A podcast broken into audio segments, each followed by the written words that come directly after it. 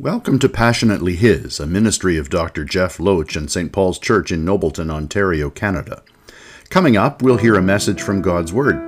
If you haven't already, please subscribe to the podcast and check us out on YouTube at the link in the description, where you'll find past services and messages that will inform your mind and form your walk with the Lord Jesus Christ.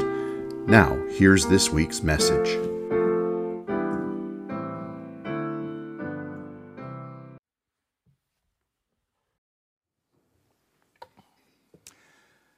When I was in university, during my first two years, I attended a church in Kitchener in which I met many deeply faithful people. And one of them was a senior lady whose name was Lillian. Uh, she lived a very simple life. She had a small, modest home that was never going to show up in a magazine. Uh, her cooking was never going to be assigned a Michelin star. That could be because she worked for Uniroyal at the time. Uh, but she offered her cooking with great love. And as a student, free food always captured my attention. Heck, I, am not a student anymore, and it still captures my attention. But every month or so, Lillian would invite me to come to her home for lunch after worship. And particularly after I discerned my call to ministry, she took a great interest in me. I had no idea how I could possibly repay Lillian for her kindness, but one day I found a way. She loved to listen to Christian music and good preachers on cassette. Uh, some of you might not be old enough to remember what a cassette is. Uh, that was what came after the eight track and before the compact disc. Uh, I grew up using cassettes. Uh, and uh, what she found was that her cassette player kept eating up her tapes. And my dad had taught me how to demagnetize the head on a cassette recorder and how to use Q-tips and rubbing alcohol to clean the heads and the, the rollers and this kind of thing. So I offered, as often as she needed it, to clean Lillian's tape player, uh, and she then would, of course, feed me lunch. But it wasn't just about food, fellowship, and fiddling with a tape player. Uh, Lillian was a woman of deep, deep prayer, and in that she mentored me and discipled me. When we started lunch, she would pray. When I finished cleaning her tape recorder, we would pray. And when she prayed, heaven opened up. So deep was her faith. She prayed with courage and she prayed with scripture. She always seemed to have her Bible open on her lap and she made liberal use of it, giving God's word back to him as she prayed and praised him and as she interceded for the needs of the world, and when we were together, for the needs of a young Christian man who had been called to the ministry. Though she went to be with the Lord a number of years ago, I still remember our times together in her sparsely furnished living room with great fondness. If you don't have a Lillian in your life, you need one. Search one out. There are some even within our own fellowship. And as I read our scripture focus for this morning, Lillian came to mind immediately. Uh, while the circumstances were vastly different, the, the longest prayer recorded in the book of Acts is here, and uh, it reminded me of this kind old lady whose deep faith in the Lord Jesus Christ has inspired me and will inspire me for the rest of my life. Last week, we heard the story of the apostles Peter and John being locked up and then warned not to talk about Jesus following the healing of the man who was born lame. That warning, though, went unheeded. Peter and John told the ruling council there was no way they could stop telling people about Jesus. There was no way they could stop the work of the Holy Spirit in miracles and signs and wonders. So when they were set free from their hearing with the Sanhedrin, there was a powerful and interesting response about which we are going to learn in Acts chapter 4, verses 23 to 31. As soon as they were freed, Peter and John returned to the other believers and told them what the leading priests and elders had said. Now, the other believers could also be translated their own people and here again, literally, we have the, the term hoi idioi. the idiots. We learned last week uh, that that was a translation for ordinary people. Again, next time you call somebody an idiot, you may not be insulting them as much as you think you are. When they heard the report, all the believers, now probably not all 5,000 of them, probably a smaller group of them, including the apostles, all the believers lifted their voices together in prayer to God. I want you to think not of uh, a liturgical prayer where everybody is saying the same word. It's probably more like going to a Korean prayer meeting where there are many voices going up all at once. Or it is one voice speaking and all the other voices giving their own amen to that. But it was a prayer in one accord, nevertheless, and this is what it was O sovereign Lord, creator of heaven and earth, the sea and everything in them, you spoke long ago by the Holy Spirit through our ancestor David, your servant. Now, uh, before I carry on, just take note of the fact this is, O sovereign Lord, is how the prayer starts. That was the same term that was used when people referred to Caesar as Lord. And here they are applying it to Jesus. It referred to one with absolute authority. The sovereign Lord is the one who created the world, and he is more powerful than those whom he created. So the response of Peter and John's friends was not to cluck their tongues, not to complain about the government. Their response was to pray. And after they addressed God as sovereign, the one in charge, they quoted the Old Testament, first two verses of Psalm 2. Why were the nations so angry? The word that's used for angry there is like spirited horses uh, wanting to run wild but still being tamed by the reins. Why were the nations so angry? Why did they waste their time with futile plans literally emptiness. The kings of the earth prepared for battle. The rulers gathered together against the Lord and against his Messiah. So this prayer took Psalm 2 and applied it directly to their situation. They demonstrated that God's sovereignty is revealed in history. They demonstrated that praise of the Lord is greater than focusing on their own concern. Another way to phrase that, maybe this is memorable for you, is prayer emphasizes praise over problem. Prayer emphasizes praise over problem. When Lillian would pray with me, no matter what was going on my life, in my life or in the world, prayer, praise of the Lord was the focus of her prayer. And prayer emphasizes praise over problem. Verse 27. In fact, this has happened here in this very city. So again, their prayer puts Psalm 2 in their context as they remembered what was done to the Lord Jesus. For Herod Antipas, Pontius Pilate the governor, the Gentiles, and the people of Israel were all united against Jesus, your holy servant, whom you anointed. But everything they did was determined beforehand according to your will. God brought good out of evil he foreknew. And now, O Lord, verse 29, and now, O Lord, hear their threats and give us, your servants, great boldness in preaching your word. This is their one plea, right? God knew the threats made against his servants, and they prayed for boldness to deal with future threats. And as we'll see going forward, there were lots of future threats. Stretch out your hand with healing power May miraculous signs and wonders be done through the name of your holy servant Jesus. So they also prayed for more miracles, signs, the power and the presence of the Lord to be done to demonstrate that their faith in Jesus was real. This was, this was all about evangelism. This is all about sharing their faith, which they had been sternly warned to stop doing. After this prayer, verse 31, the meeting place shook, and they were all filled with the Holy Spirit. Then they preached the word of God with boldness. The meeting place shook. This was God's amen to their prayer. The early Christians' response to the shaking was to be more unshaken. in their proclamation of the gospel. This was a fresh infilling of the Holy Spirit that would dispel any fear they may have had in the midst of Peter and John's troubling experience with the Jewish leaders.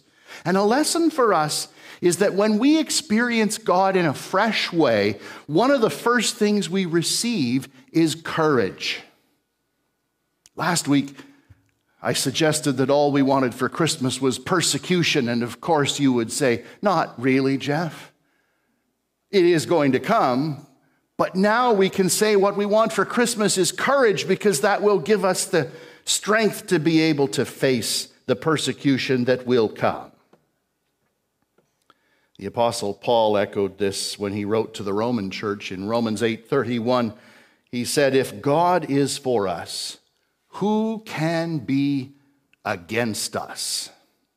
You believe that this morning? You believe that if God is truly for us that doesn't matter who is against us. No matter what oppression may come your way, no matter how you're being persecuted for being a follower of Christ, that if God is for you, that is all that matters. Instead of shutting them up, the threat to the disciples from the ruling council gave them courage to face whatever would come their way. And that would come, that courage would come through common fellowship and the sovereignty of God and encouragement from Scripture. They stuck together, unlike today's trend, where, you know, it, most people today, if they have trouble in their life, what do they do? They retreat in on themselves and they don't ask for help, even though there are always people who want to help. Most people just retreat. Oh, no, no, I'll take care of it myself. And you know who some of the worst people are about that? Christians, we need each other. We need each other. These guys stuck together. They trusted that God knew what he was doing, even when the evidence may have suggested otherwise. They spent time in the Word knowing that it was the place to find the will of God, to find encouragement, to find comfort in the midst of persecution. When you gaze at God, your problems receive only a glance. Prayer emphasizes praise over problems. And all this gave them and can give you the courage to be obedient. It's not very easy to do in a vacuum, and not easy to do just listening to me tell you about it. So here's a few things that will help you with courage in times of crisis. First, you need fellowship. Fellowship is a word that's tossed around quite a lot in society, but it's a word that's been stolen from the church. The word fellowship comes from a, a, a word that, that refers to a deep and abiding sense of community. It's made manifest in a few different ways. We experience fellowship by being the church. Notice I didn't say going to church, because we come to worship, and that's extremely important. But we are the church. We are gathered as the family of faith. Uh, the the believers and their children gathered for worship, for action, for fun. As I've said before, Christianity is a team sport. We need each other. And we experience fellowship when we have a Christian friend who understands us. Peter and John, after they were rebuked, they went to their own people. We all need, whether it's one or more, we need our own people. People who love Jesus who can also love us and encourage us and strengthen us when we need it.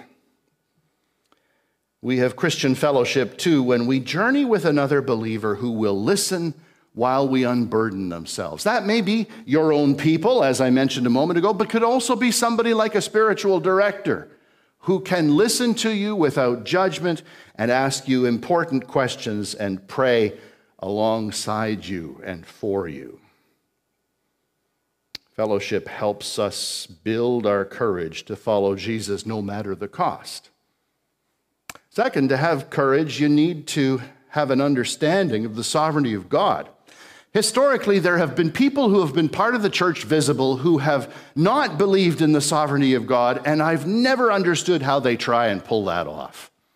A God who is not sovereign cannot, by definition, be God. If God doesn't see all time and space and can't superintend it, he's not God. If God isn't in charge, he's not God because somebody's got to be in charge. It's not Satan and it's not you and it's not me, so it must be God. To call him Lord is to call him sovereign. To trust him means to trust him fully, believing that his plan will come to pass, whatever it is. The trick is to trust in that plan and to surrender ourselves to the divine will. Here's the deal positive thinking is not enough. We can't say, let go and let God, because that's a form of determinism that borders on laziness. We can't say, I'm just going to live my best life now. Because without complete trust in God's sovereignty, we can't possibly live our best life. By definition, our best life is the life that God enjoins us to live. During the early days of the Protestant Reformation, uh, an envoy from the Pope came to meet with Martin Luther, and you know that's probably not going to be good news. And that envoy threatened him with what would happen if he continued to trumpet his ideas to reform the church. And the envoy warned that all of Luther's supporters would desert him. And what would he do then?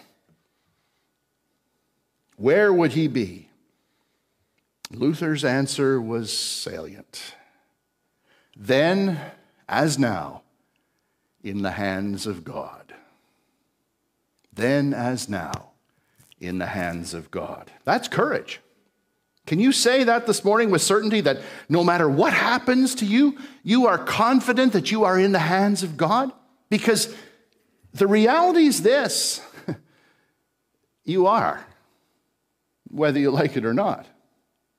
God can be depended on, always. Now, belief in the sovereignty of God does not make us immune to fear. But we can address that fear with our belief in God's sovereignty, helping us choose obedience over compromise. And that's tough to do today. We live in a time when succumbing to compromise is uh, alarmingly common, even for people who claim to be followers of Jesus. I mean, there are churches that are changing their minds on moral issues on which Scripture is clear. Believers are assenting to lifestyles they previously found abhorrent because they don't want to seem unloving to a friend or a family member. The sanctity of human life has gone out the window with citizens and governments alike, leaving unborn children and the sick and the elderly vulnerable. I could go on, but you get the idea. It would be easy to compromise, but it would not be faithful. We need to be courageous, and that is much easier said than done. One more thing. To be courageous, we need to be saturated in the Word. That's a fancy way of saying read your Bible every day. If we want to make the most of Christian fellowship, if we want to embrace the sovereignty of God, we need to know the will of God. We need to hear God speak. And when we don't read our Bibles, the voice we hear speaking that we think might be God probably isn't. It could be the voice of the government, the voice of scientists, the voice of your neighbor, the voice of the media, or the most common one, the voice of yourself. When we confuse the voice of God for the voice of ourselves, we kick God off the throne of our lives and instead sit there on our own. And when you sit on the throne of your own life, when you're sovereign, when you're in charge, it's likely that God will just let you alone in that, and it will not go well for you. Why would anybody choose self determination when one can place oneself in the hands of the one who made us? I mean, when your car breaks down, do you take it to your accountant to be fixed? Uh, that's not speaking ill of accountants, it's just speaking uh, the reality of strengths that vary. But even if your accountant is a shade tree mechanic, he's been, you know, rebuilding his 1971 Cutlass 440, that's probably not going to be a lot of help to you with your 2023 Prius. Meep, meep. I used to drive one of those, by the way. On the contrary, you'd take your car to your mechanic who's gone to school to learn how to care for all kinds of cars and how they're supposed to operate. If you want to hear the voice of God, read your Bible. And if you don't have a Bible in a language that you can understand clearly, that's modern, and, in a print size that doesn't make it hard to read, I can help you with that. And by the way, if you would like to help me have a stash of those Bibles with a gift, let me know and we can make an arrangement that way. So be saturated in the Word to build up your courage. Read the story of Peter and John, like we've been reading these days, who were thumbing their noses at the authorities who told them not to teach about Jesus.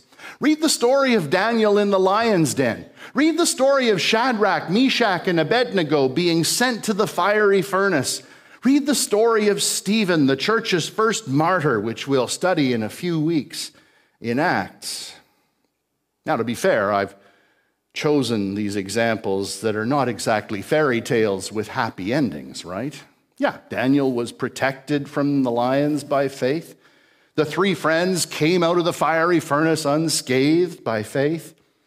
But Stephen was stoned to death for his faith and his courage.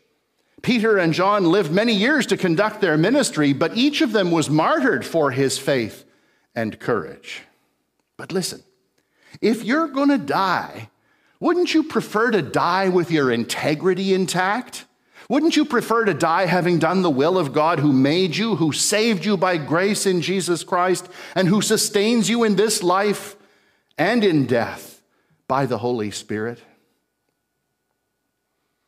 A man who lived in the shadow of Dr. Martin Luther King during the civil rights movement was a theologian named Howard Thurman. He was better known in the African American community, but for many he was unsung. Thurman may be best known for one thing that he said Don't ask what the world needs. Ask what makes you come alive and go do it. Because what the world needs is more people who have come alive. For the follower of Jesus, what makes you come alive is going to be different from what makes your secular neighbor come alive. For the follower of Jesus, what makes you come alive is to do the will and purposes of God, to glorify God and enjoy Him forever, as the Westminster Shorter Catechism tells us. And to do the will and purposes of God, you need to know the will and purposes of God, and to know those things you read your Bible the scriptures of the Old and the New Testaments. And as you read scripture, pray. Ask the Lord to illumine His Word. This is why I'm a big fan of reading small portions of Scripture at a time, because it's like eating. If you bite off more than you can chew, you're probably going to choke. So, why do the same with Scripture when you can take a small portion each day and fully digest that? Ask the Lord to help you apply his word. While all scripture is equally inspired, it is not, all equally applied. Ask the Lord for wisdom. But also, check out the church library. There are resources in there that can be helpful to you as you seek to grow in Christ. And as you share in fellowship and revel in the sovereignty of God and read His Word, ask God to give you courage for battle because being a disciple of Jesus today in our world is, without a doubt, a battle. Years after Peter and John told the Sanhedrin what they could do with their rebuke, and after they gathered with the believers to pray for courage, the Apostle Paul gave some advice to the church in Ephesus, and with those words from Ephesians 6, I will close. Just listen. Be strong in the Lord and in his mighty power. Put on all of God's armor so that you will be able to stand firm against all strategies of the devil. For we are not fighting against flesh and blood enemies, but against evil rulers and authorities of the unseen world, against mighty powers in this dark world, and against evil spirits in the heavenly places. Therefore, Put on every piece of God's armor so you will be able to resist the enemy in the time of evil. Then, after the battle, you will still be standing firm. Stand your ground, putting on the belt of truth and the body armor of God's righteousness. For shoes, put on the peace that comes from the good news so that you will be fully prepared. In addition to all these, hold up the shield of faith to stop the fiery arrows of the devil. Put on salvation as your helmet and take the sword of the Spirit, which is the Word of God. God has given you the tools for battle. Have you put them on? Let's pray.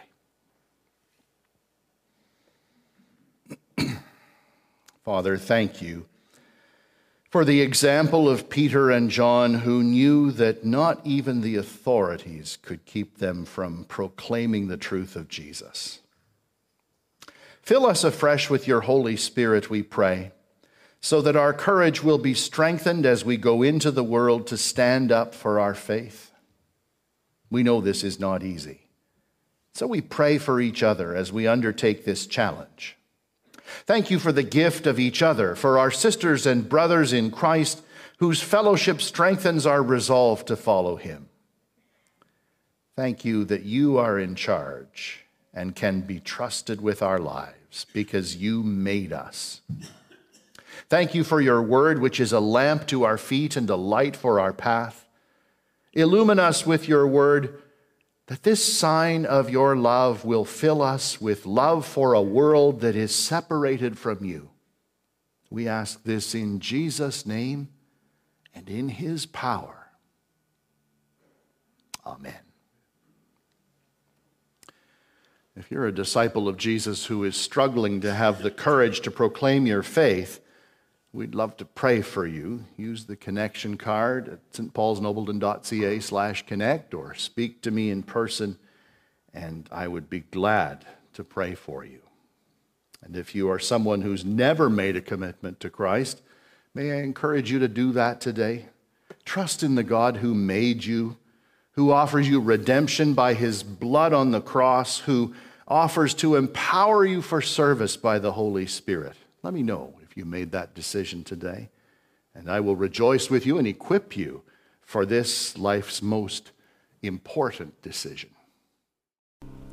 Thanks for listening. Again, please subscribe, and if you have any questions or would like prayer, go to stpaulsnobleton.ca slash connect and fill in the connection card. I'll be glad to follow up with you. Blessings for your day.